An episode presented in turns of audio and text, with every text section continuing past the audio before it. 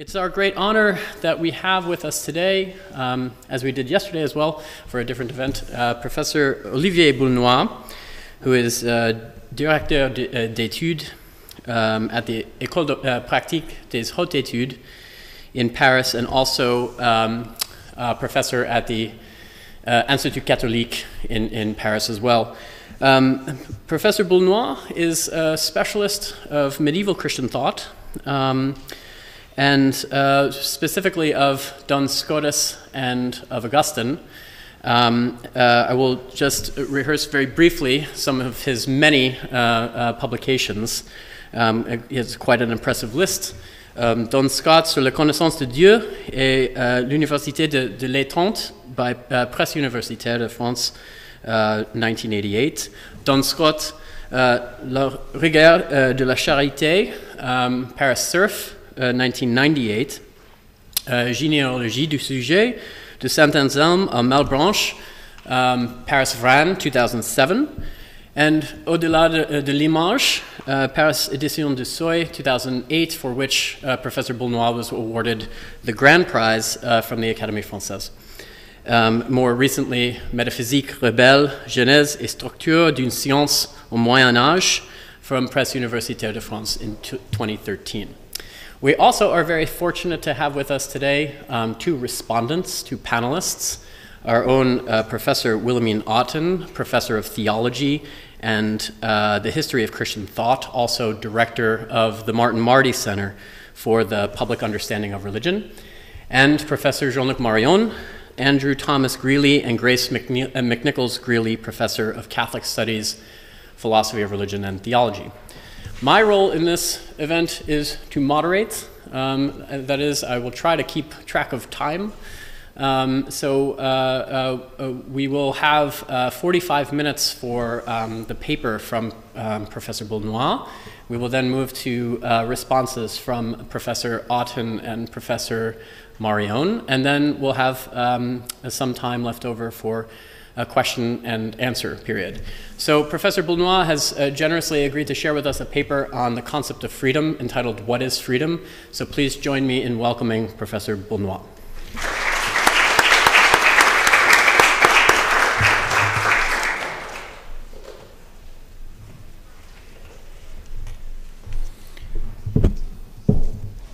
You hear me well at the back? Yes. Uh, yes, my title is what is freedom? Some reflections about Augustine. We have multiple and contradictory notions of freedom. Our most common representation describes it as the faculty of acting without hindrance. Freedom seems to be an ability to act spontaneously. For some, freedom means the ability to do what one wants and thus to choose a thing or its contrary. The essence of freedom lies then in free will, liberum arbitrium. According to others, freedom is the condition of responsibility. I must answer only for actions that, that depend on me. According still to others, freedom consists in a resolute decision in favor of what appears to me good. And the free man is the one who can only do good. So much so that the dimension of choice seems to have disappeared. Ultimately, the moral free man would be determined to choose only what he sees fit. There is therefore a dialectical tension between freedom and free will between the evidence of good and the indifference of choice, between the power towards opposites and the power towards a single possibility. In order to explore this tension, I propose to organize it around four questions. One, is freedom the power to do what one wants? Two, is freedom the power to choose good or evil? Three, does freedom lie in the indifference of choice or in the evidence of goodness? And four, and last, that, does the key to freedom lie in contingency or in necessity? I will examine not only Augustine, but a series of authors that depend on him Aquinas, Duns Scotus, Descartes. So, my first point is the power to do what we want. For the ancients, freedom did not mean an inner, invisible property of the self, but a social situation. A man who is not a slave is free. Freedom was equated with the right to live a happy life in a political society. According to this, a first approach to, of freedom would be to define it as the ability to live as we want. I think that it remains a common representation of freedom for most of us. To be free is, is to be able to do what we want. But this is the sophistic representation of freedom, which implies that all kinds of actions, all ways of life, are morally equal. It is, for example, the definition given by the sophist Polus in the Gorgias. Polus praises the prosperity of rhetors and tyrants. Uc un poiusin a voluntae. So, do they do not they do what they want? The powerful are free because they can do what they want. In the Lysis, Socrates asks to the child Lysis why he cannot drive his father's chariot. Socrates raises two questions.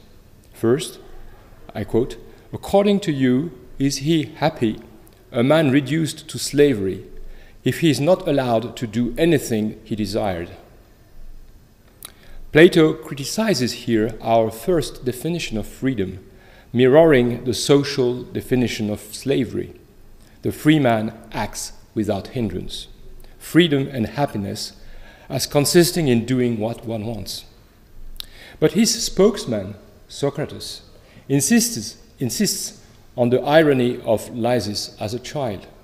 He is supposed to be free, but it is a slave who leads his chariot, and even his mother does not let him touch her spindles. This leads us to the second question. I quote They want to see you perfectly happy, and they prevent you from doing what you want. So, the political dimension of freedom and, and, slavery is still in the background of Plato's reflection, but it is reversed by his irony. This son of a free man is a slave, and his slave is freer than he is. The motive and the key of his slavery appear soon, and they indicate how to get rid of it. There are many things he does not know, and it is in the field he knows that he can do what he wants. He will drive the chariot when he shall know how to, how to drive. So for Plato, only the one who knows can be free. Therefore, the key to real freedom is science. In order to be free, to do what we want, hoti an boulometa, we must become wise. This is how we will be free. And uh, it's uh, in the Lysis too. Uh, and he adds, in the areas where we have become wise, we will do what we want. Lysis 210 AB. Hence, the sophistic definition of freedom is only a formal definition, a blind evidence, an empty tautology ca- that can be filled with anything. The problem is what content do we give to this form? And for Plato, the truth of freedom is wisdom. Man must therefore learn to discern the good, the good they, th- they seek. Hence, for Plato, the key to freedom is contemplation of truth. But the limit of his, of his answer is precisely here. How can we act according to something we contemplate? How can we settle our action to a theory? Plato does not tell us. He neglects the proper logic of action. He ignores the autonomy of praxis. Surprisingly, this formal definition of freedom, an ability to do what we want, is resumed by some great philosophers, and even the most ascetic of all, the, the Stoics. The famous beginning of Epictetus' Discourse 4 says, first sentence, first sentence, He is free who lives as he likes, hos buletai, who is not subject either to compulsion, to restraint, or to violence, whose pursuits are unhindered, his desired successful, his aversions unincurred. So a man's freedom is identified with the satisfaction of his desires as an ability to enjoy without hindrance and as an absence, an absence of constraints. But we are here precisely in the same paradox as in the Lysis.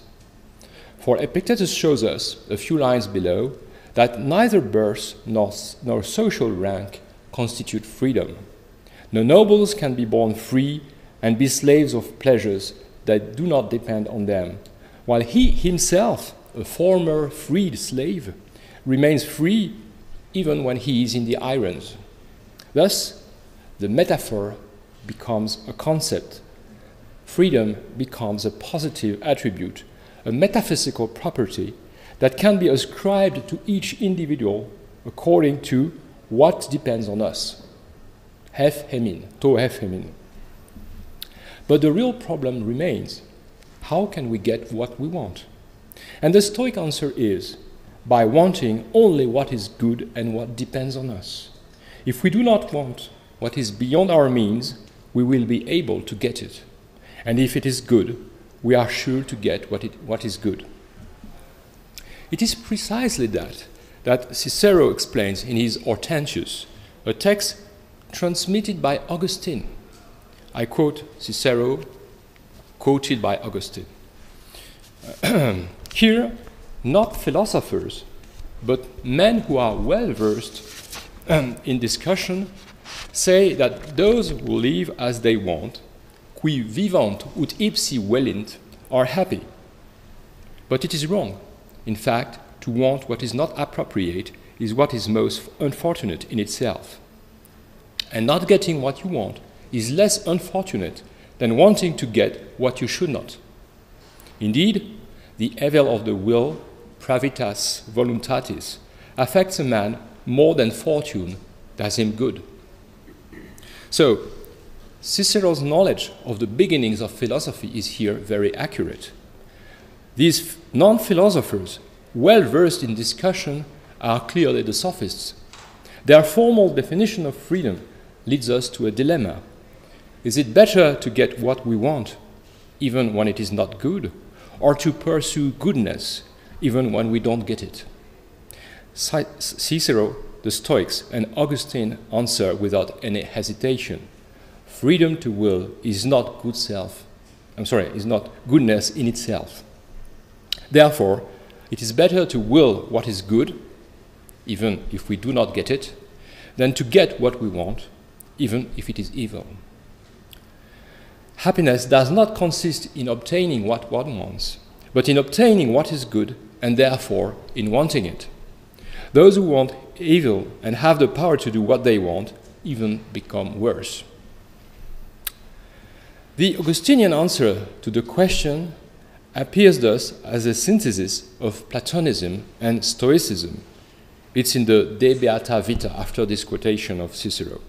De Beata Vita 2.12, 2.11.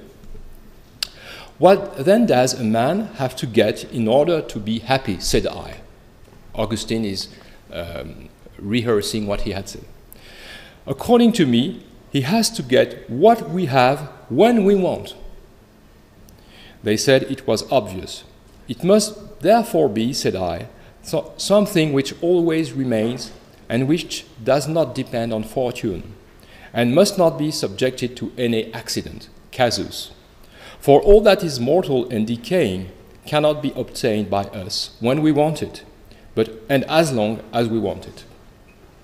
So, according to Augustine's analysis, real freedom is happiness. And it is obtained when we wish only what is good, what depends on us, and what remains without decaying. Therefore, this permanent good is God. In order to get what we want, we should want only God. The Platonic contemplation of science and ideas is superseded by the contemplation and love of God. wisdom is now ordained towards a singular object. So I come to my second point the ability to choose good or evil. In his researches on human freedom, Schelling defines freedom as the ability to choose good or evil.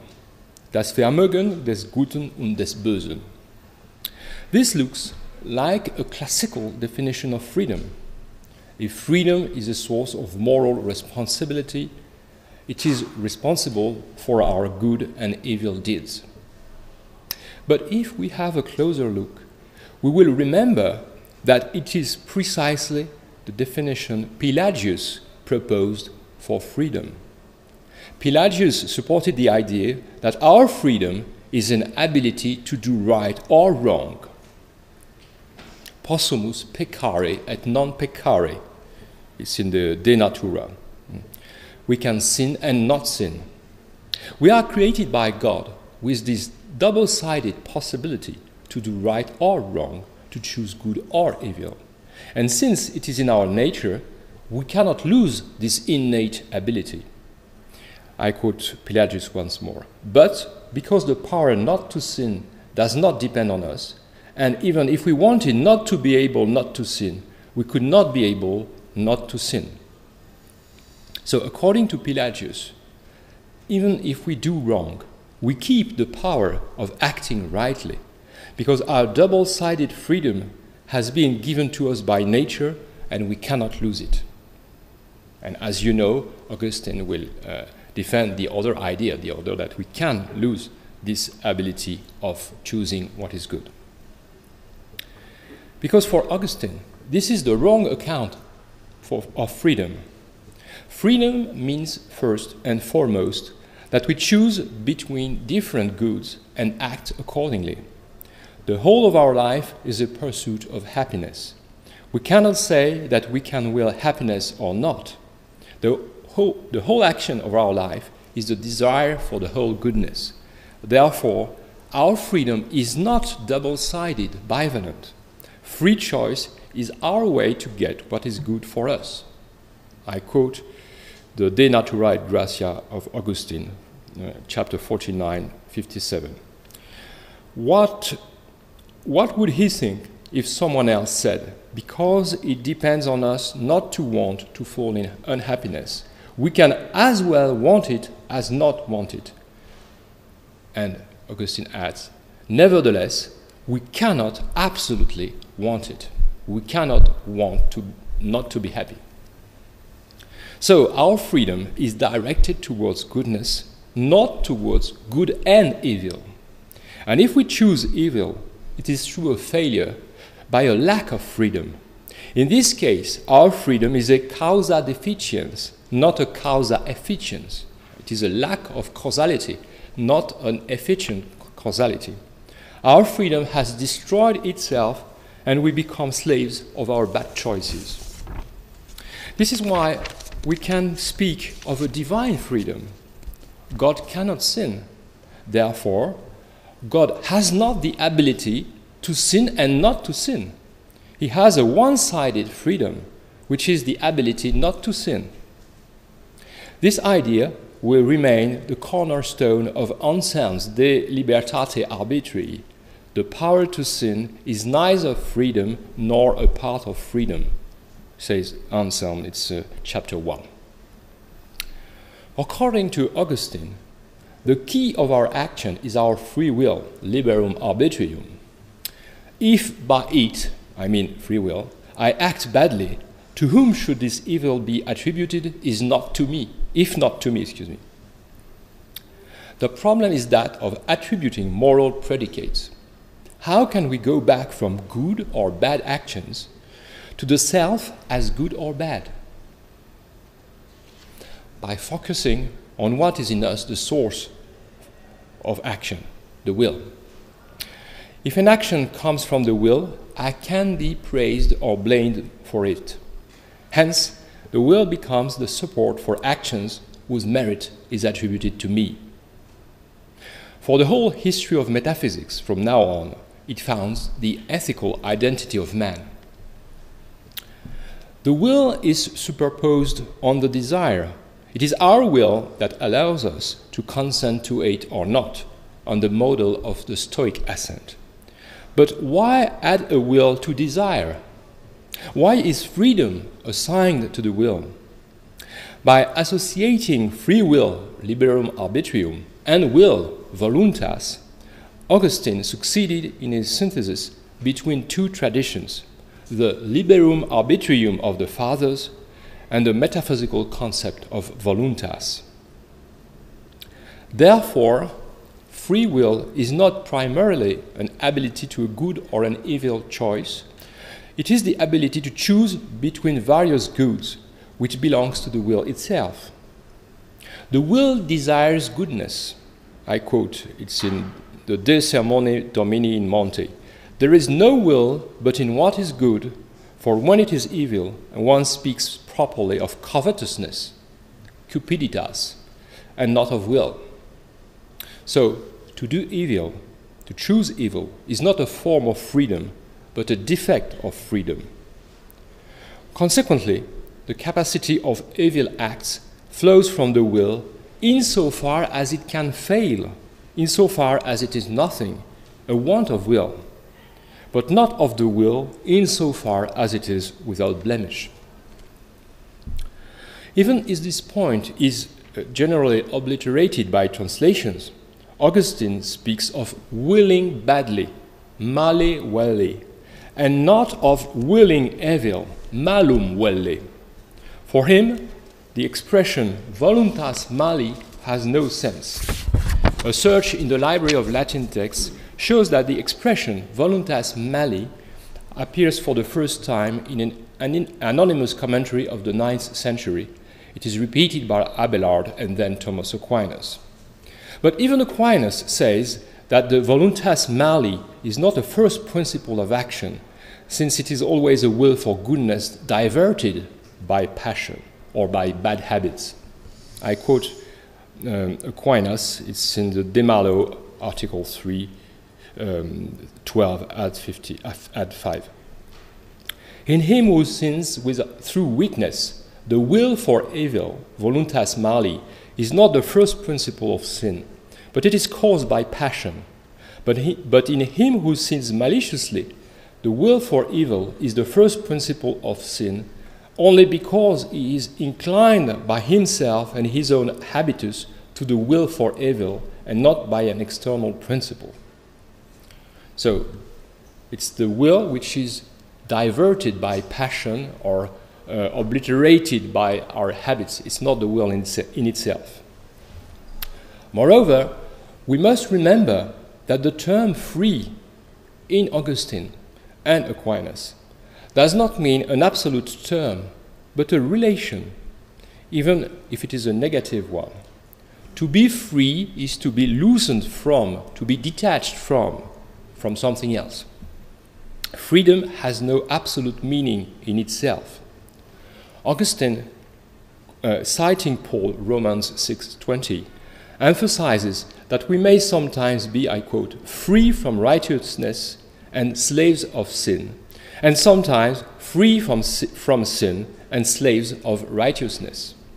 So freedom is relative and changes it, its meaning according to the term to which it refers.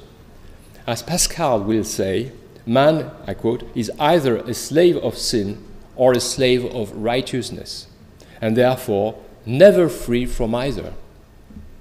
So freedom is not neutral, it is not absolute independence, it is always mixed with det- detachment and attachment. The question is where does our attachment go towards good or evil?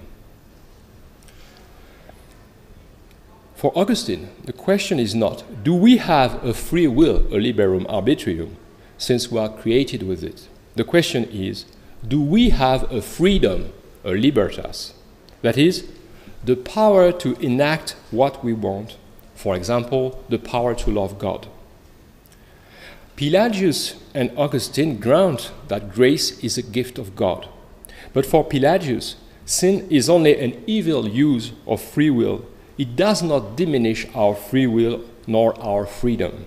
Hence, grace is reduced to the forgiveness of our evil deeds. On the contrary, Augustine takes literally St. Paul. I quote um, uh, the De Natura et Gratia, quoting him, himself Romans 7 18. To will is present with me, but how to perform that which is good I find not.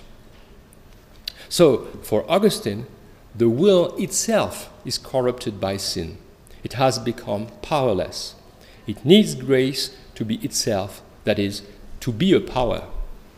So, grace gives the powerless will the power to act well. It renders its, its power to an important power.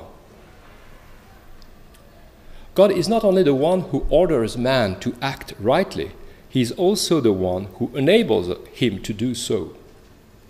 Da quod iubes et iube quod vis is the motto of Augustine. Uh, give what you order and order what you want. Therefore, grace gives us the ability to perform what we will when we will something good. It renders real the freedom of our will, which is freedom for goodness. We cannot seek goodness if we are not attracted by grace. Augustine links grace to pleasure. Grace is an attraction. Grace makes us find pleasure in such or such action. That is why, we will seek it and perform it freely. Taking this argument to the extreme, the virtuous man is truly free, but his acts are almost necessary. Augustinian freedom looks akin to Aristotelian virtue. According to Aristotle, the virtuous person has the habit of doing good deeds. He possesses at the same time a right desire and a true reasoning. However, even if it is very rare, it remains possible for Aristotle that man loses such a virtue. Augustine and Aristotle agree on one point freedom is precisely not contingency. So I come to my third indifference. At the same time, in freedom, there is always an element of choice. Is it the principal or the less important element?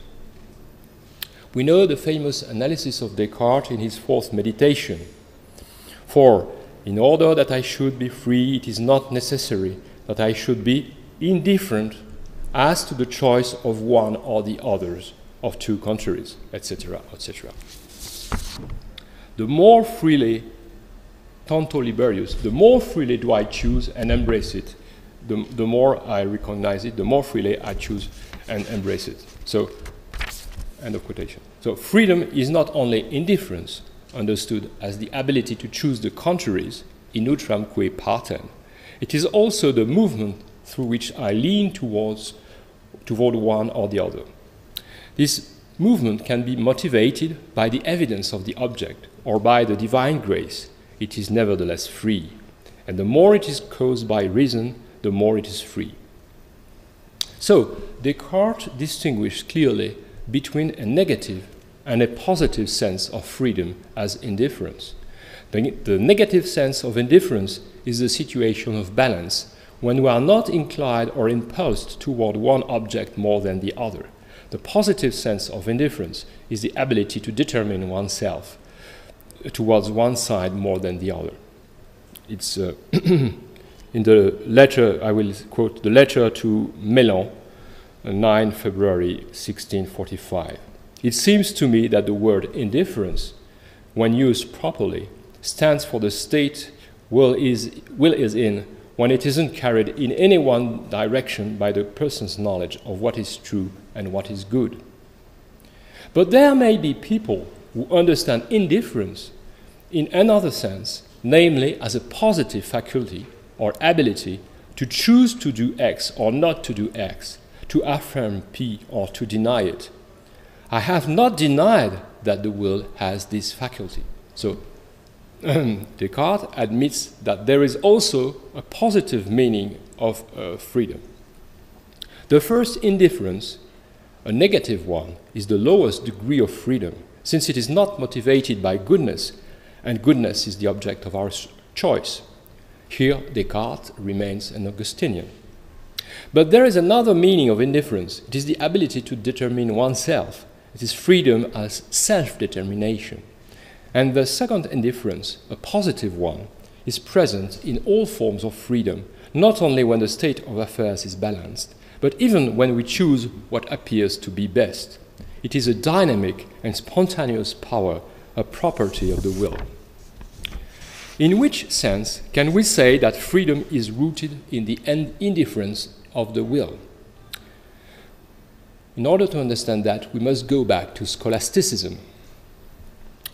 We have seen that for Aquinas, as for Augustine, the capacity to do wrong does not belong to the freedom of the will. It is, rather, a characteristic of the deficient will. So, the essence of freedom, ratio libertatis, says Aquinas, is not the ability to do evil, but it is the ability, I, I quote once more, to do this or not to do it, facere hoc vel non facere, or to do this or that, hoc vel aliud. But Aquinas, more than Augustine, thinks in terms of consistent natures. Freedom is first and foremost an intrinsic and inalienable property of the will, the ability to do something or not to do it, the power of contradictories, and to do one thing or another, the power of opposites, which is depicted by Aristotle in Metaphysics 9 5. So, in the De Malo, question 6, he, he identifies the first with a freedom of exertion, exercitium actus, and the second with a freedom of determination, determinatio actus. So, freedom of the will has two aspects. First, the ability of acting or not acting, and second, the ability of doing such and such, the power of contradictories and the specification of our power. The first one the triggering of action comes from the will which moves itself. The second one, the determination of the kind of action, comes from the object represented to our intellect. There is a double meaning of indifference the indifference of acting or not acting, the indifference to doing this or that. Once we agree that we have active powers for Aquinas, the, he says that the whole concept of freedom, ratio libertatis, depends on the mode of our knowledge. Animals, of course, have different behaviors, but they do not have the freedom because they do not rise up to the consideration of the absent contradictories. So animals have a certain indifference in their actions, but they do not have a real freedom. On the contrary, man, who accesses through language to the universal concept of goodness, can refer particular goods to it. Hence, he can judge otherwise than he does, and therefore he can base his indifference on a rational alternative. It is what Aristotle described in Metaphysics 9 as a power capable of the contradictories. What is the root of freedom? Aquinas conceives this root in a way that articulates two aspects. One, the root of freedom is the will as a subject, but as a cause, but two, as a cause, it has it is reason. So the subject of freedom is the will as an ability to choose. Uh, free will, but it is rooted in reason, which is the faculty of rep- representing the contraries. So man is free because he is rational. It is the representation of the contraries that, that grounds the uh, contingency of our action. The expression indifference of the will is attested already in the middle uh, um, of the 13th century in the pseudo Roger Bacon. But even in uh, Thomas Aquinas, there is a concept of indifference. Since we can represent a multiplicity of particular actions as falling under the aim we pursue, our reason represents indifferently many courses of action. I quote uh, De Malo, question 6. The form which is thought is universal, and under it a multiplicity can be understood. Therefore, since acts are singular and no universal power is adequate to them, The inclination of the will indeterminately uh, relates to this multiplicity. So there is uh, an indetermination of the will because the will relates indifferently to a multiplicity of uh, actions. For the same goal, we may choose many actions. Thus, the will is not determined to a single operation, but it refers indifferently to all. Besides, Thomas maintains that the will is a desire for the apparent good. Therefore, its object is the good. It implies thus only an indifference between various goods. Can it be indifference between good and evil? Thomas once, but only once, seems to suggest it. He says, it's in um, Summa Theologiae 1, question 83, article 2. Free will refers indifferently to the acts of choosing well or badly. But we must remember the context of this sentence. It is in a place where he wants to show why free will is a power and not an habitus. the, the ambivalence of free will rests on the definition of a rational power as able of receiving contrary dispositions, contrary habitus.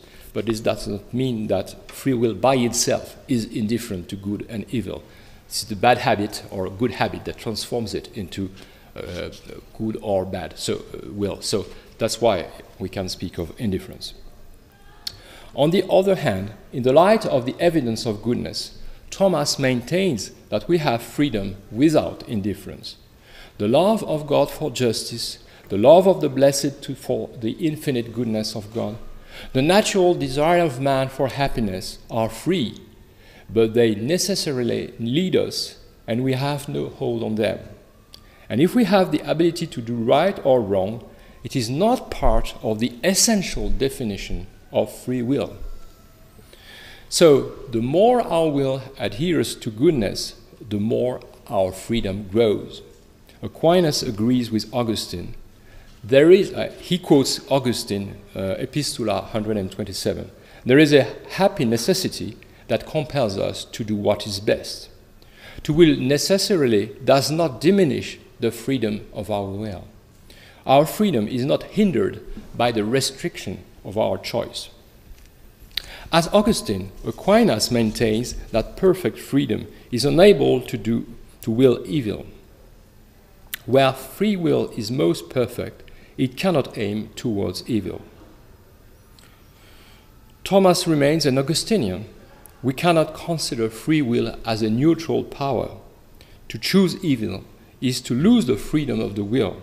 In every act of freedom, the agent seeks what seems to him best in these particular circumstances.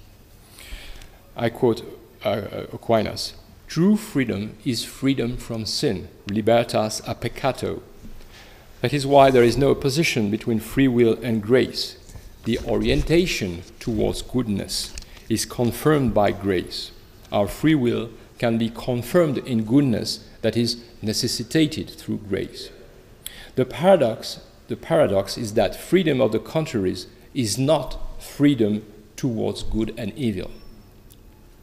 I come to my la- last point contingency. With Aquinas' analysis of freedom, we understand why Descartes can describe negative freedom as freedom of indifference. But we must understand that there is another meaning of freedom, a positive one, linked to contingency.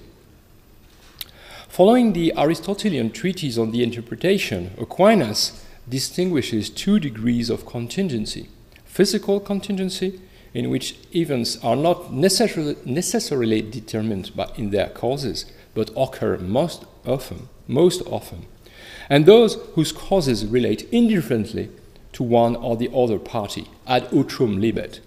This category includes particularly the events that depend on free will.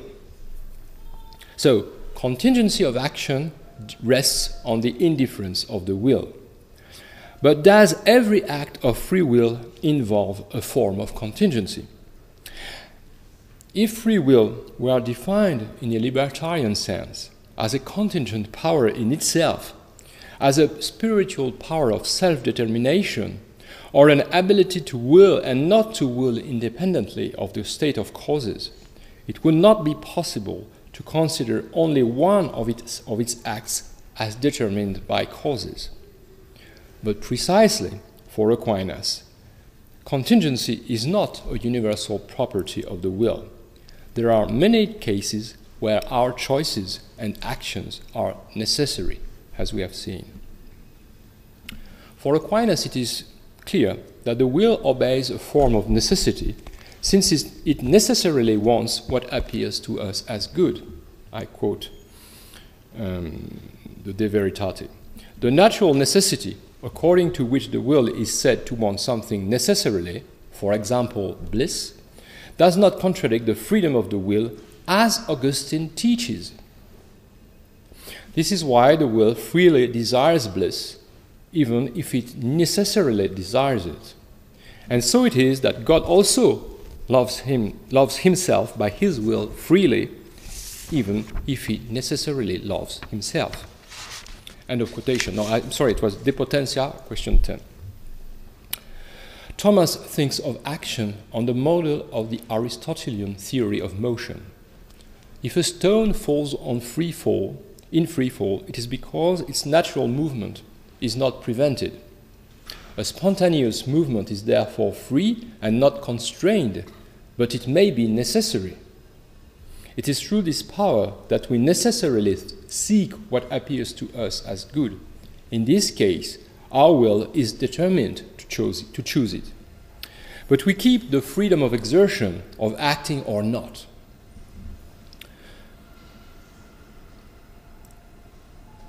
Since Henry of Ghent, one generation later, freedom of determination is called freedom of the contraries. We want something or its contrary while freedom of exertion is called freedom of the contradictories.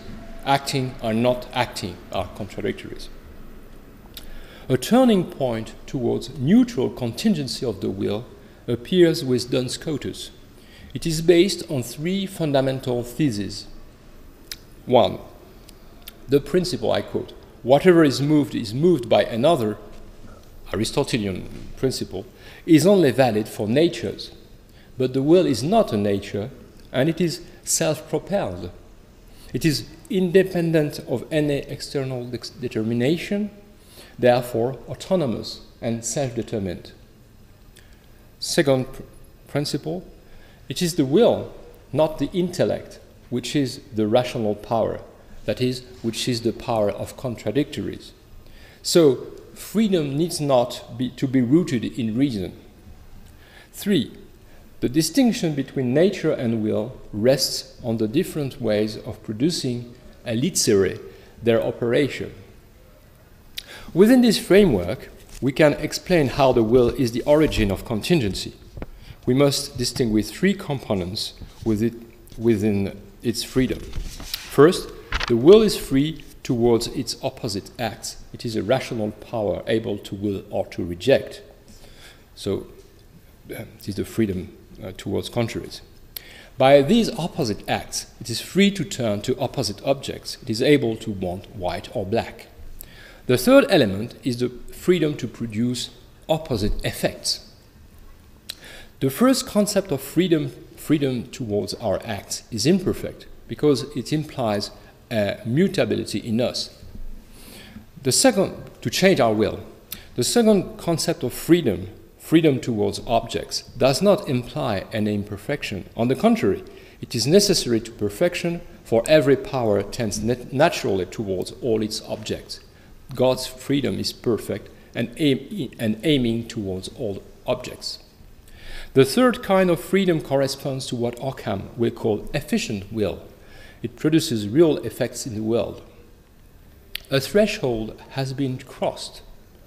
Thomas used to consider indetermination of the will as an imperfection, at least in its ability to, to choose between evil and good. For Scotus, too, the first indifference of the will, its freedom towards contradictories, arises from an imperfection of the will. The proof is that the divine will does not pass from one act to its contradictory. But Scotus adds one layer. There is a second indifference of the will, that the will may desire opposites, such as, such as white and black is part of its perfection. So the divine will has the freedom by a single infinite act of willing opposite objects. The freedom towards con- contraries has become a perfection. So, beside its negative meaning, indifference of the will has received a positive meaning. It is part of the immanent perfection of the act of willing. That is why even the love of the blessed or the will for goodness um, uh, are contingent. Moreover, the will is the source of all contingency. Contingency among creatures comes from the divine will, and contingency in human affairs comes from the human, human will. Yes. Our human will is finite, and it wants, in a contingent way, its ends. The abstract concept of goodness as well as God seen through beatific vision. Although the traditional position consists in saying that the beatific enjoyment is free but necessary, Duns Scotus argues that it is both free and contingent. Human will always act in a contingent way. This raises the question of the grounding of, the grounding of contingency in the will. Are we free not to want what we want? Can the will at the same time will X and not will X? Or will X and will the contrary of, of X? Aristotle uh, uh, uh, said that uh, the rational powers are powers of opposites, but it is impossible that the opposites are present at the same time. Therefore, a rational power can realize successively, only successively, the contraries. Is it the case for Scotus? Uh, how does contingency come to the will? First, there is what Simon Knuuttila has called a diachronic contingency. The will can aim successively at opposite objects. But this contingency uh, implies for the will a mutability and an imperfection. Yet, there is a second kind of contingency, no longer temporal but logical. We speak of a logical power when some terms are possible and compatible with one another. For example, out of world and time, it is true that the world may be and that the world may not be. So it is a synchronic contingency. The two opposites are logically possible at the same moment. This synchronic contingency characterizes the will. In the same moment when the act has an act of willing, it can have the opposite act of willing. Scotus has just established it. Possibility is independent of actual reality as of temporality. An experimental thought proves it. We can imagine a will to be created only for an instant. This instantaneous will cannot will and reject in succession. But in order for it to be truly free, preci- precisely in the instant when it wills X, it must, it's, it's sure that it can nil or reject X. It can therefore at the same time will X and not will X. So, when the will wills, unlike all natural causes, it produces its effect contingently, not necessarily. So, Duns Scotus rejects the Aristotelian principle of the necessity of the present in the De Interpretatione. What is, when it is, is necessary. In the case of the will, even the present is contingent. Peter of Ailly, a nominalist of the, of the end of the 14th century, takes stock of this history when he interprets a famous expression of Saint Bernard freedom is necess- libertas a necessitate, the liberation from necessity. This liberation is a liberation from determinism, determinism sorry, which is equated with the power to act contingently. In its turn, freedom of contingency is subdivided in, into two freedom of contradiction and freedom of indifference. Freedom of contradiction, libertas contradictionis, is the intrinsic dimension of freedom implement, implemented by Duns Scotus, its ability to act or not to act contingently at the same time. This is what Descartes calls positive indifference. According to Peter of Ailly, freedom of indifference implies an additional character. A will is so indifferent that it is no more inclined to, on part of the to one part of the contradiction than to the other. It indicates a perfect balance between two opposing desires. This is what Descartes interprets as negative indifference. So, positive freedom of contradiction is a metaphysical power identical with the will, while negative freedom of indifference is a state which depends on the external world. At this stage of reflection, the modern concept of freedom of indifference is already built. This concept implies 1. An absence of constraint, 2. An ability to decide whether to act or not, freedom of contradictories, 3. A balanced situation. But the second moment is more fundamental than the third, because our will is the power of contradictories. It can always be self determined, even we, when we are uh, in a, not in a situation of balance. And reciprocally, if we have the power to determine ourselves against our habitus, we can determine ourselves in a state of perfect balance. I come to my conclusion. What is the essence of freedom? To summarize what we have seen, freedom is crossed by a contradiction between two dimensions freedom to do what we want, and freedom to want what seems good for us. There is an element of self determination as well as a desire for goodness. Therefore, we have the power to choose what appears to us as better or, or what appears as less good and which will reveal itself to be wrong.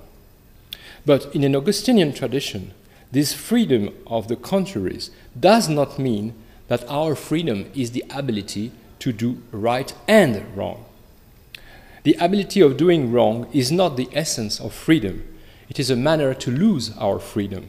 It is a byproduct, but it is not freedom itself. In our free will, the ability to choose good comes from freedom, and the ability to choose evil comes from a lack of freedom as Augustine and Aquinas um, admit.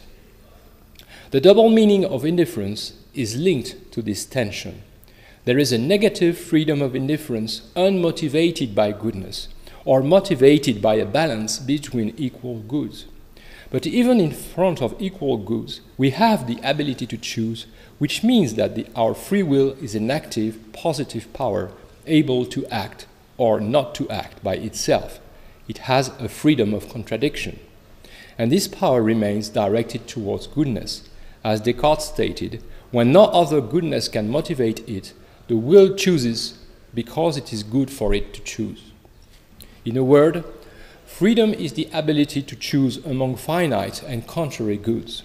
Therefore, we, must, we may extend the span of freedom up to a radical indifference between contradictories, as Duns Scotus did, and in this case, it is the source of contingency. But at the same time, our ability to choose is our way to attain supreme goodness. Thank you very much.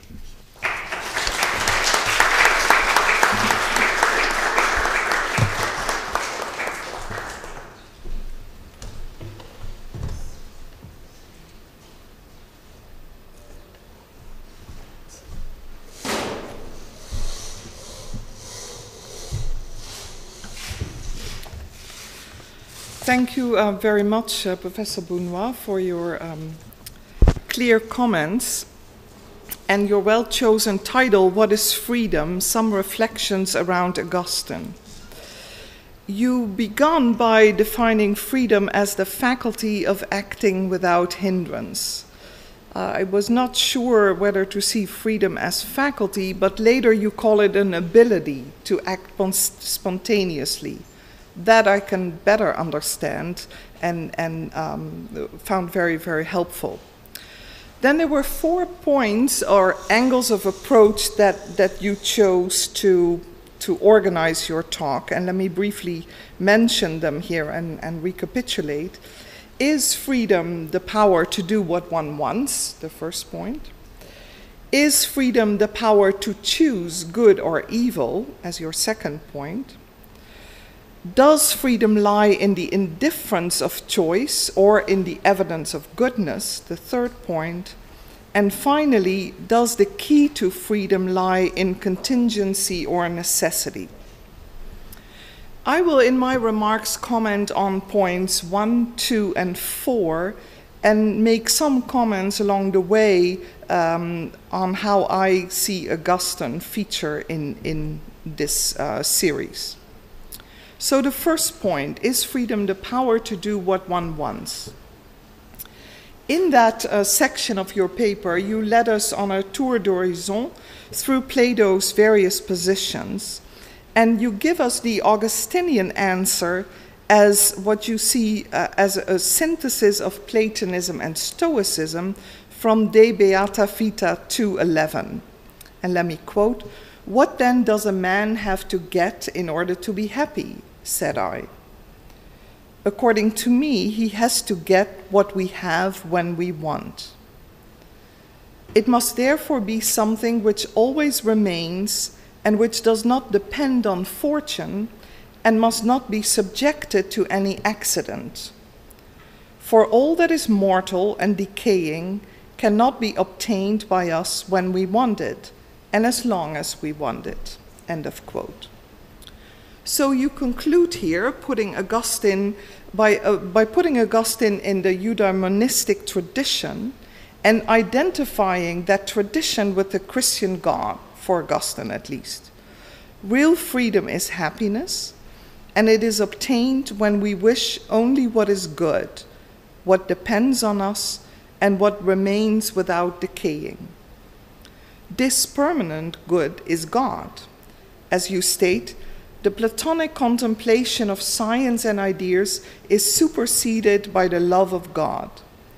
Wisdom is now ordained towards a precise object.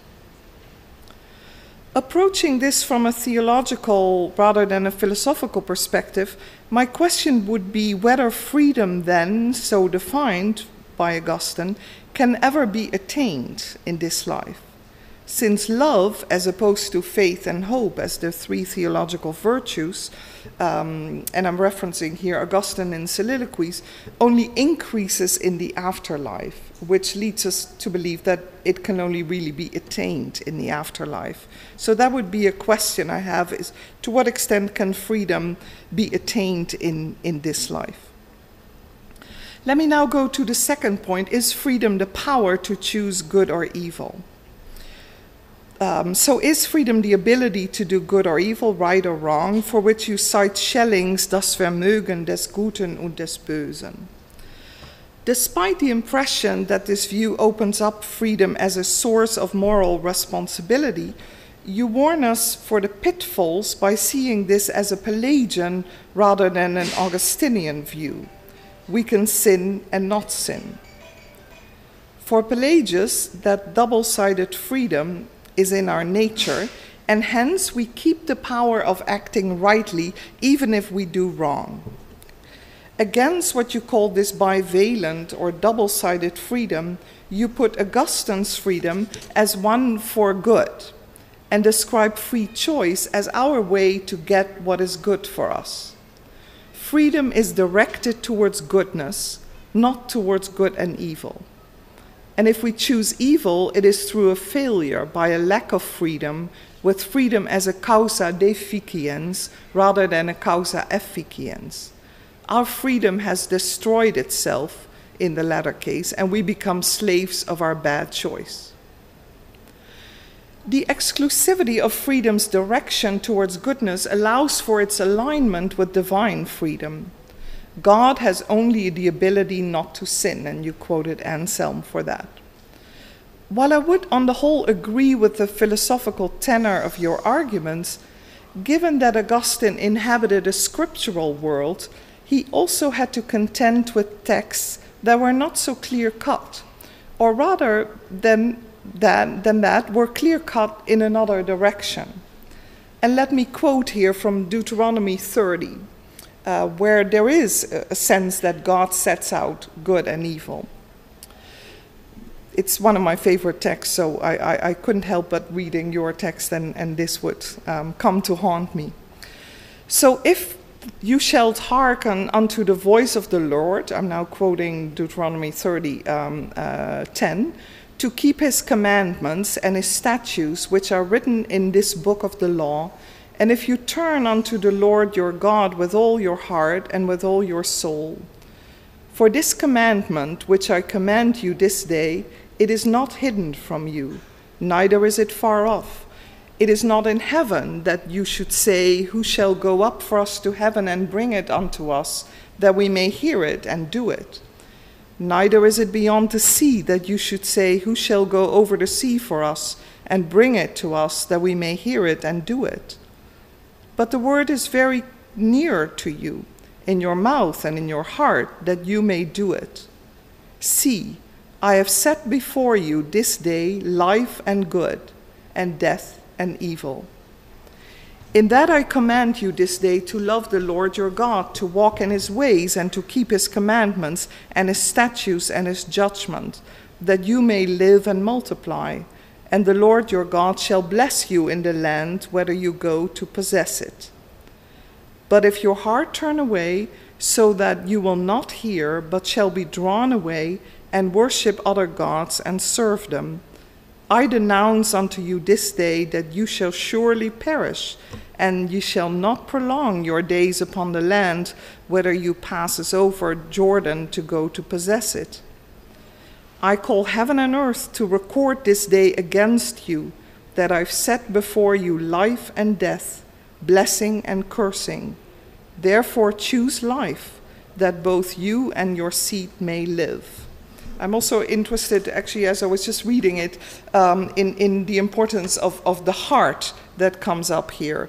Um, I can now, but if your heart turns away, so I think in Augustine, it, it, it is not just uh, uh, something of the, the monolithic choice of the will towards the good, but of course there's the Pauline division of the will, but there's also the heart that that takes a, a, a somewhat non or, or throws a somewhat non-philosophical um, dimension into um, into um, your argument.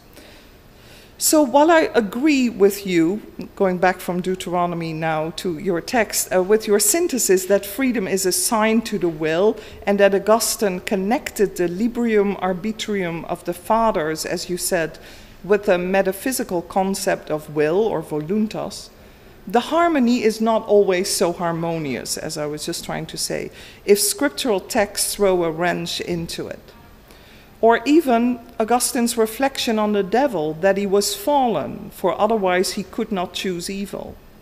Does that not at least suggest that humanity may not be so godlike through and through and have the ability, and unfortunately at times also capitalize on this ability, to choose evil? At this point, you make a few interesting comments on the Latin and being involved in a seminar on the confessions uh, at this point right now. I recognize indeed some of this that Augustine uh, speaks about willing badly, male velle, which I found a, a difficult concept at first to uh, conceive, and not speaks of uh, willing bad things, malum velle, um, which, which all underscores your point. I do, I do not have a problem also with making a connection with Aquinas, but I do think that um, you are not correct, if I may say so, in quoting Abelard here. Because Abelard doesn't really talk about voluntas mali, uh, which Aquinas uh, does mention, and which you explained as a will towards evil, but um, arguing that Aquinas does not see it as the first principle of action, since it's always a will for goodness diverted by passion. Um, Abelard, however, does not talk about voluntas mali in that sense, for, foreshadowing uh, Aquinas, which he does in other respects, actually, uh, precisely in terms of ethics. But um, he talks about voluntas mali operis, so the will to do a bad deed. Um, and actually, let me read what he, he says here um, from um, um, his Ethics 1 9. But perhaps you will say, this is Abelard, that willing a bad deed is also a sin. It renders us guilty before God, just as willing a good deed, deed makes us just. As a result, in the same way as there is virtue in a good will, so there is sin in a bad will. And there is sin not only in non being, but also in being, just as with virtue. For just as by willing to do what we believe pleases God, we do please Him, so by willing to do what we believe displeases God, we do displease Him and appear to affront or scorn Him. What I think Abelard is doing here, and, and in ethics more broadly, is that he's not really talking about a will towards evil. Uh, he's very concerned to separate really the willing of a bad deed from sin because sin for him involves intention and a desire to scorn God, as this translation has it, or the desire to insult God.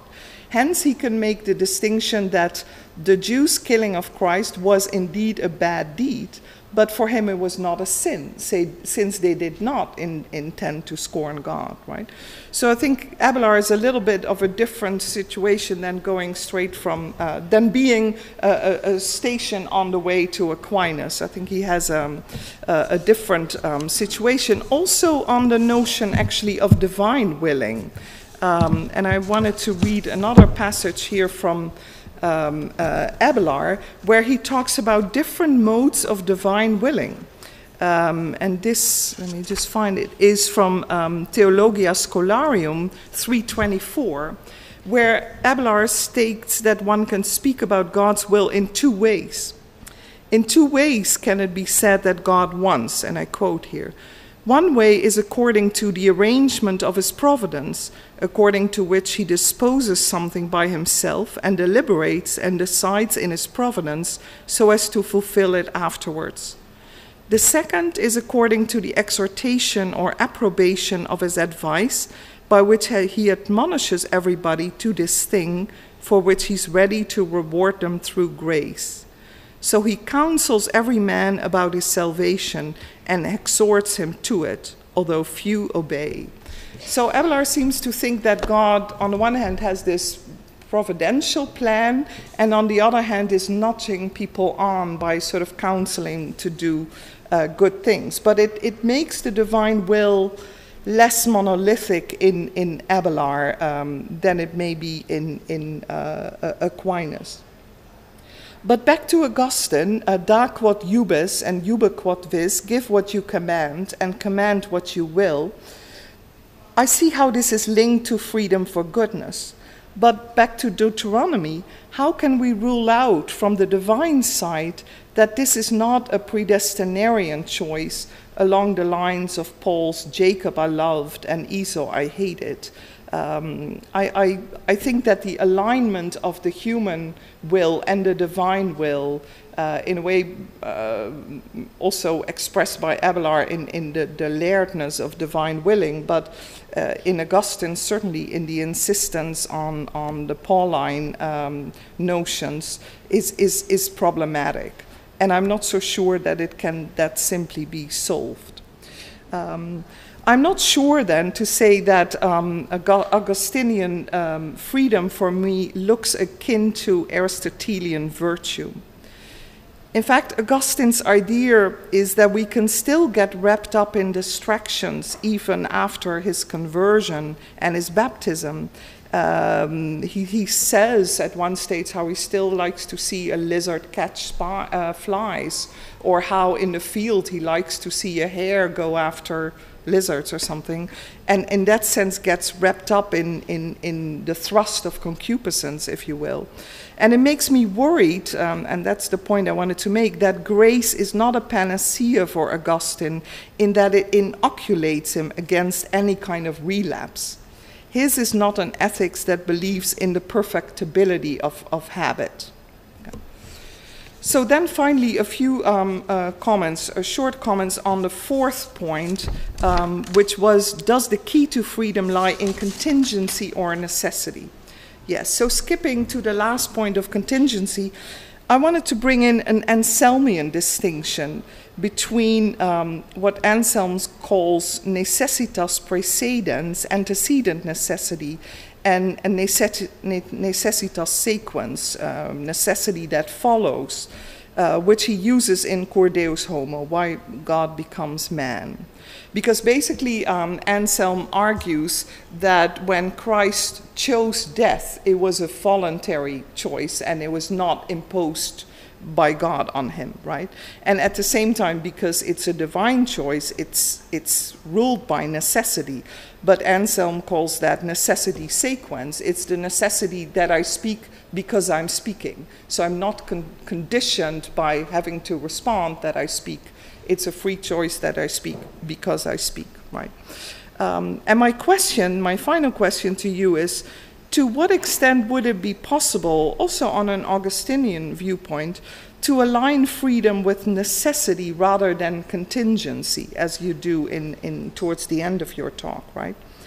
The latter, the, the move towards contingency, and I'm not commenting on Duns Scotus, Descartes, etc., I see more as foreshadowing a modern phenomenological turn with respect for the event, the saturated phenomenon, and the like, but the Anselmian preference for Christ's voluntary obedience as an obedience towards death, cast as necessitas sequens, has a monumental beauty to it, which I do not want to disaffiliate from or disqualify as an act of supreme freedom.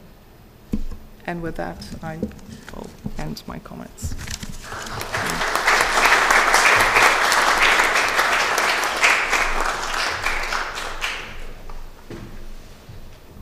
I was indeed very much um, impressed by the big uh, picture which Olivier Boulnois has given us about the definition of freedom in the uh, uh, time after Augustine up to Descartes.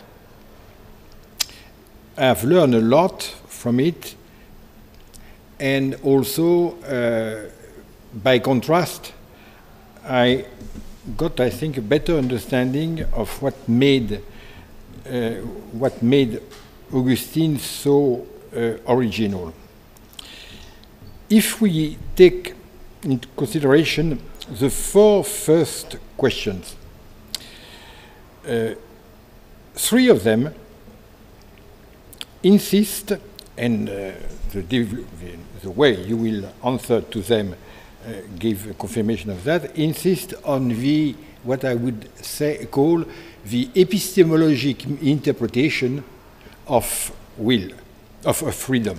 That is, is freedom a power to choose good or evil? So there two, uh, two uh, uh, beneficiaries, so to speak, of uh, liberty, free will, freedom? Two, does freedom lie in the evidence of choice, indifference of choice of the evidence of goodness. Again, is there two uh, theoretical po possibilities? And third question, contingency or necessity. In fact, those three questions overlap to a large extent. F uh, freedom depends on what we know. We know for certain, we know for optional, but what we know. And the question is whether the more we know, the more we are free, or the more we know, the less we are free. Roughly speaking, those are the main questions. And there is the first question, the power of the is freedom a power to choose, uh, is freedom a power to do what one wants. So, is freedom, a power to choose what we know among the different options of what we know? Or is freedom the power to choose what we want? That is the, the power of the will. And uh, to sum up uh, what I've learned from the presentation made by Olivier Boulnois, the tendency in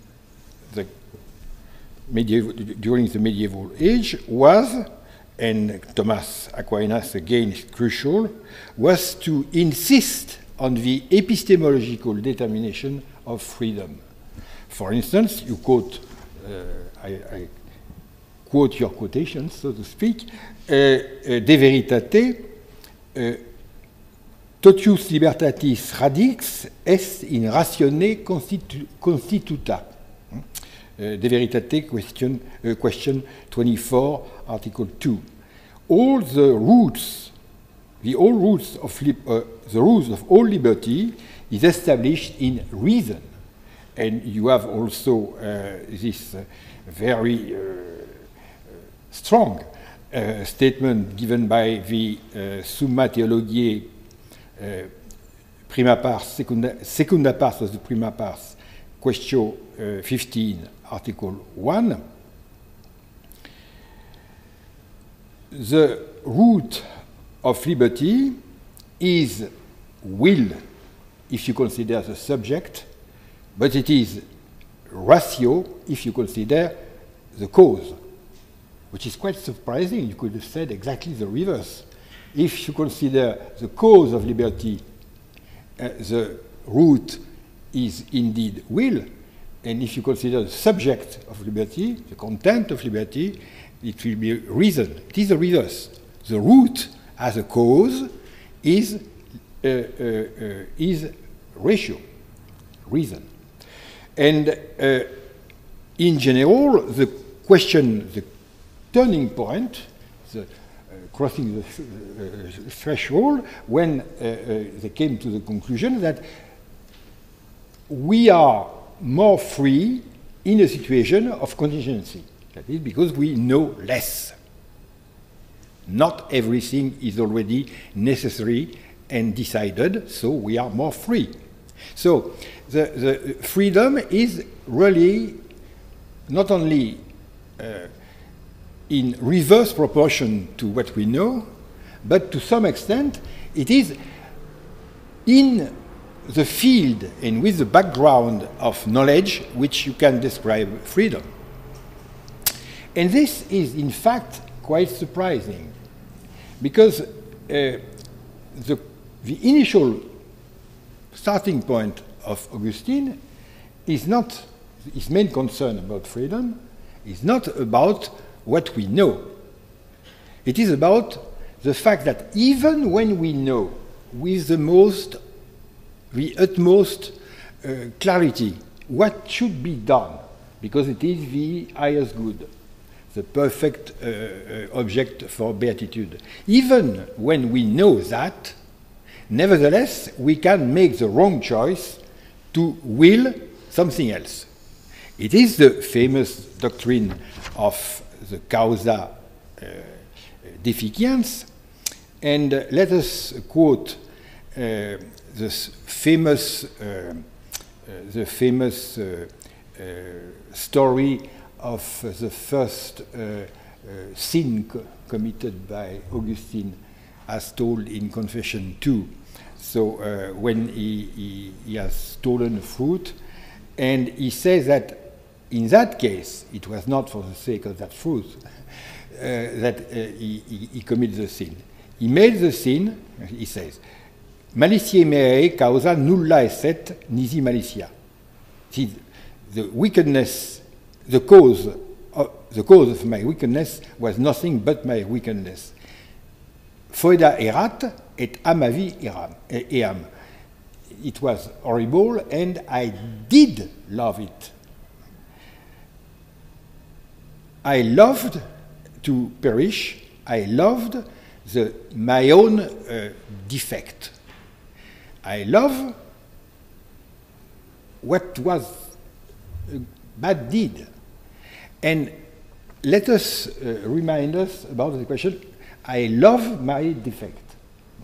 Uh, and let us compare this to the contemporary, not medieval, but contemporary uh, view about liberty as, uh, uh, uh, as it, it has achieved the decision made by the last uh, medieval thinkers.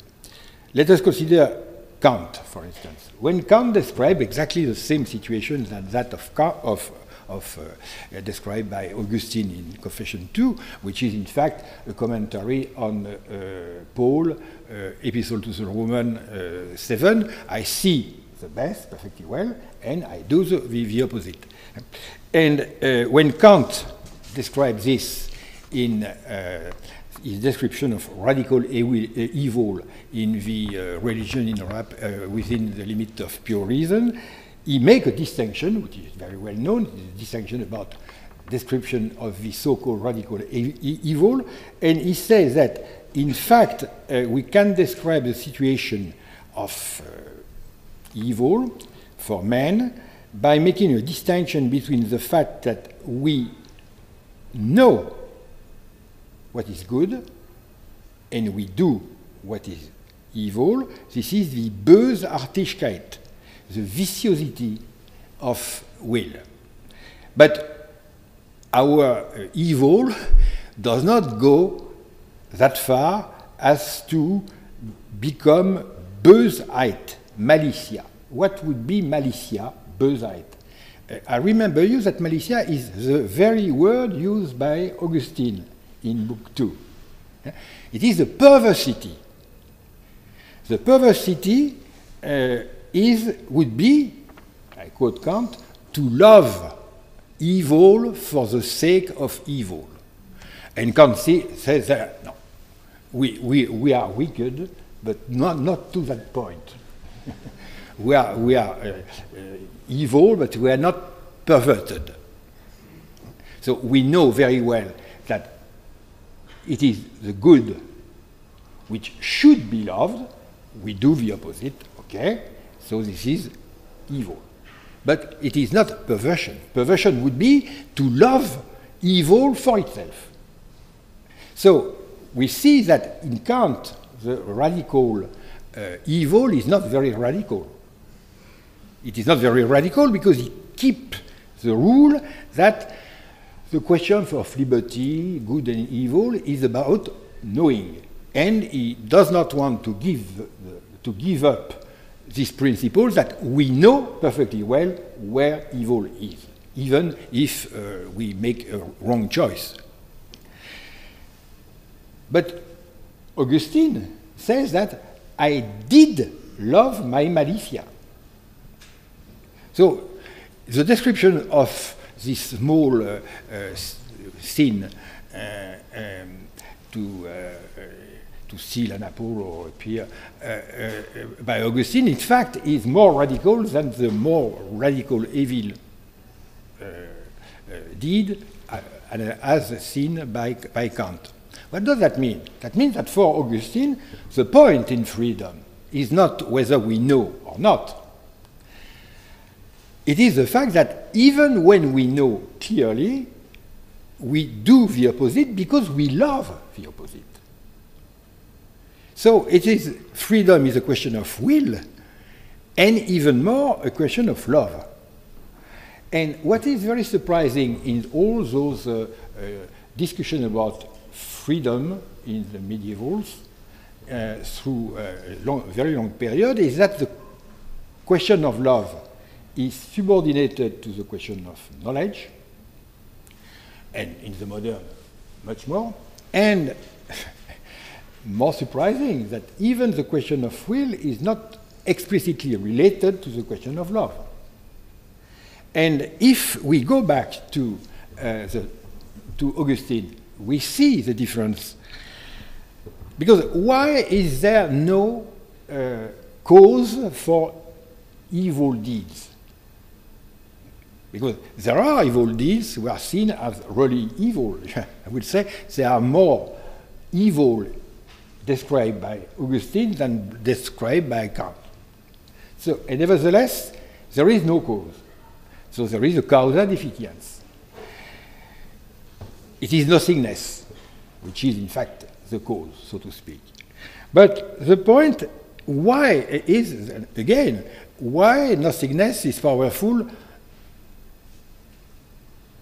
within the will, because the will is supposed to be uh, uh, an active uh, faculty.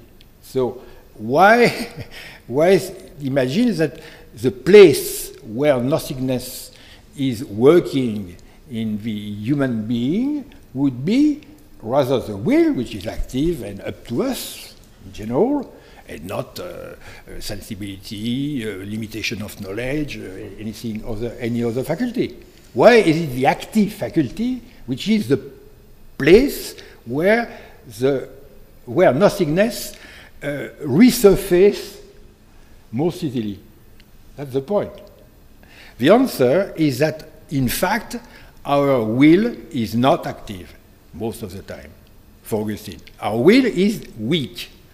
And there is a radical weakness of the will, much more radical than in Davidson and others, a weakness of the will because I am unable to will. So this is, well, well described in, in Confessions 8.10 when he says, uh, uh, come back to the De libero arbitrio, uh, in fact, I am unable to will completely, plainly.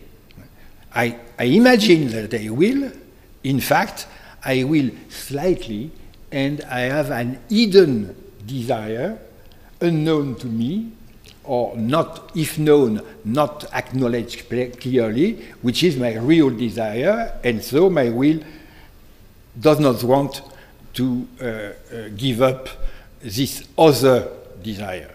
So my will, my, I would say my official will, my, uh, the will in my clear consciousness is not a, a full speed will. So this is the, this is the reason there is a, a, an aegritudo animi, uh, uh, we, a disease of the mind, which is the weakness of the will. So the point for, for Augustine is that if you want to increase your freedom, it is not about the condition of knowledge you have to work, it is about the weakness or the uh, uh, sanity of your power to will. And then we find the real, uh, the real, uh, um, how to say that, the real, um, uh, the core of the question of freedom, which is to have a strong will, a stronger will. And how is it possible to have stronger will? Uh, it is by loving, because the definition of the real will, uh, the definition of love is that it is a strong will, vehementer, vehementer velle, or vehementia uh, voluntatis. Uh, those, uh, this definition of a strong will it being equivalent to love, that is, there is no other way to have a greater will, a stronger will, that is, to reach a stronger freedom than to love. In the case when we love what we will, our will is stronger and we are more free. So this is explained in De Trinitate, Book 10, 11, 15, 21, and there is a long tradition, including uh, William of Saint-Thierry, De Contemplando Deo, uh, section 18, or 6, or Speculum Fidei 14, where uh, the, the, text is, is uh, I read, Vehementia voluntatis amor dicitur, or uh, nil aliud est amor quam vehemens in bono voluntas. So, uh, vehemens vol voluntas, that is a, a, powerful will, not a weak will, is the way, that is love, is the only way to increase our freedom. So, in that case, indeed, there is an epistemological dimension of uh, the question of freedom, but it is really uh, second to the main concern, which is to increase the power of willing. And it is not by a lack of uh, contingency or uh, a lack of uh, knowledge that we uh, have a limited freedom, it's because of a lack of caritas, of vehemens voluntas. And I think this is uh, the contrast between uh, the doctrine of Augustine with some consequences in the 12th century and uh, so, to, uh, and between this uh, origin and the tendency to over intellectualize the question of freedom, making it uh, um, an, uh, a result, so to speak, of uh, the debate about necessity, contingency, and so on, which will lead to the conflict between liberty, freedom, and grace, indeed, is uh, very surprising. So, uh, again, and thank you for this uh, demonstration, uh, all the medieval thinkers are not traditional.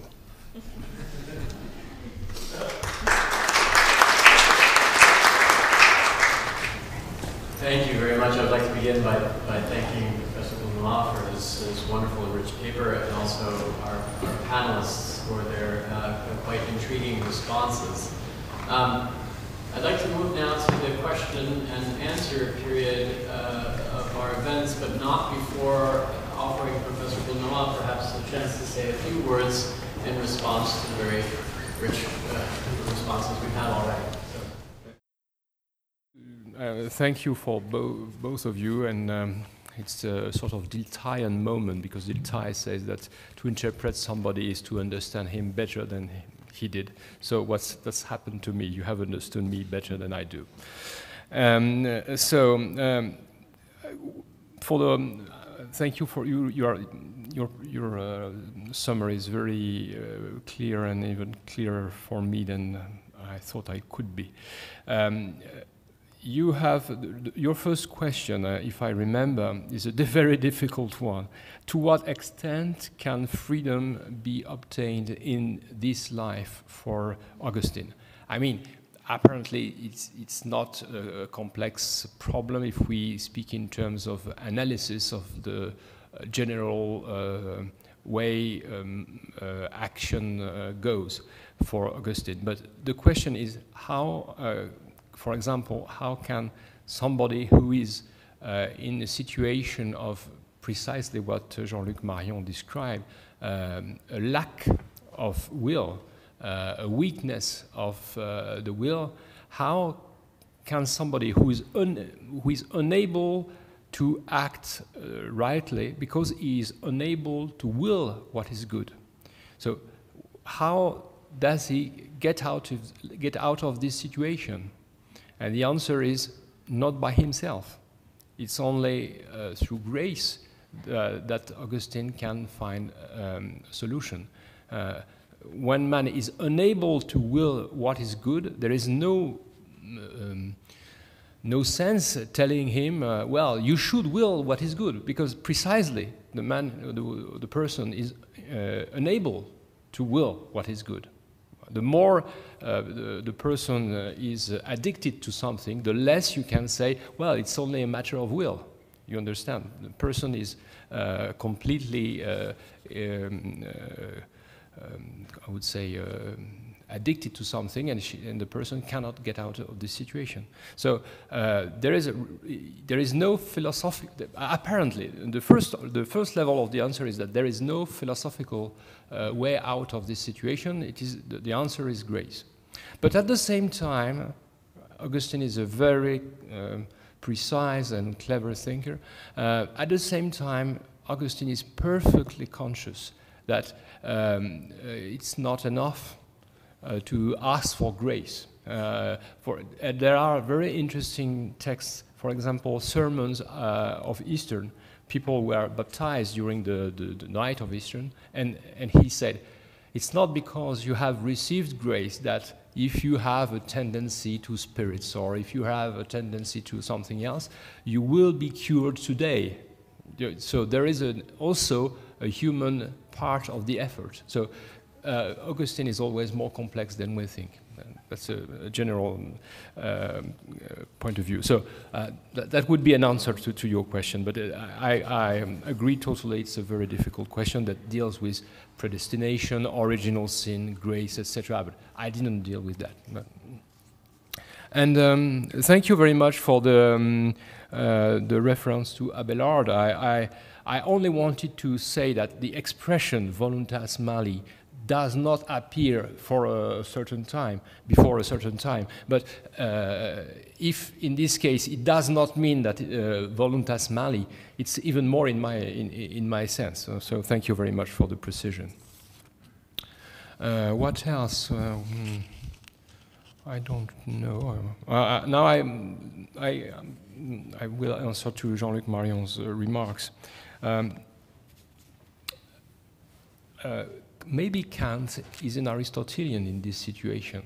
Uh, when Kant says that we are evil, not perverted, we must remember that uh, in the uh, mm, in the Nicomachean Ethics, uh, Aristotle distinguishes between uh, what we would translate maybe as uh, weakness of the will, akrasia, which is the impossibility to do what is good even when one knows what is good. Um, and uh, so this is uh, exactly the situation uh, Augustine tries to uh, explain. And at the same time, there are some uh, small passages where Augustine say, where Aristotle says, sorry, um, well, my explanations are not convenient for bestiality, for uh, people who are completely perverted. So there, there is this idea that uh, there is a, a, sort of lower level of morality uh, that cannot be even uh, uh explained and, and cannot be cured. That is a, a sort of situation where man ceased, ceases to be a man. And uh, maybe it's something analogous we find in Kant. And uh, I agree totally with uh, what, what, you have said. That is um, the paradox. The paradox for uh, Augustine is that Augustine is the man who has probably the first who has discovered uh, that uh, uh, um, our actions must be explained by a, a power which is the source of all our actions in ourselves, which is free will. We, in English, you translate free will, but there is no will in, in the Latin word. Uh, it's a libertas, uh, liberum arbitrium. There is nothing to do with will in, in Latin. So we have a, a, power that explains our actions, which is libertas arbitri, free will. And uh, at the same time, so he's the first to discover that. And then he's also the first to discover that this power, that is the source of all our actions, uh, is uh, powerless. This power is impotent we, uh, we should have this power of doing uh, all uh, good actions, but in fact, we, are, we are unable to that. And so it's very interesting that what Jean-Luc Marion called about Descartes a first beginning and a second beginning. We, are he, we have here uh, um, Augustine, which, who discovers the first beginning. First beginning is the freedom of the will, and the second discovery of, of uh, Augustine is the weakness of the will. So I, I, agree totally with the, the idea that uh, the, the way out of this uh, of this sort of trap or of, of this difficulty is the question of love. It's clearly clearly the vocabulary of the will in Augustine is always linked with the vocabulary of desire and love. So uh, we will, the more we will do good, the more we love it, the more we are free. I think this is the, the, the, the way um, Augustine has discovered. Thank you very much.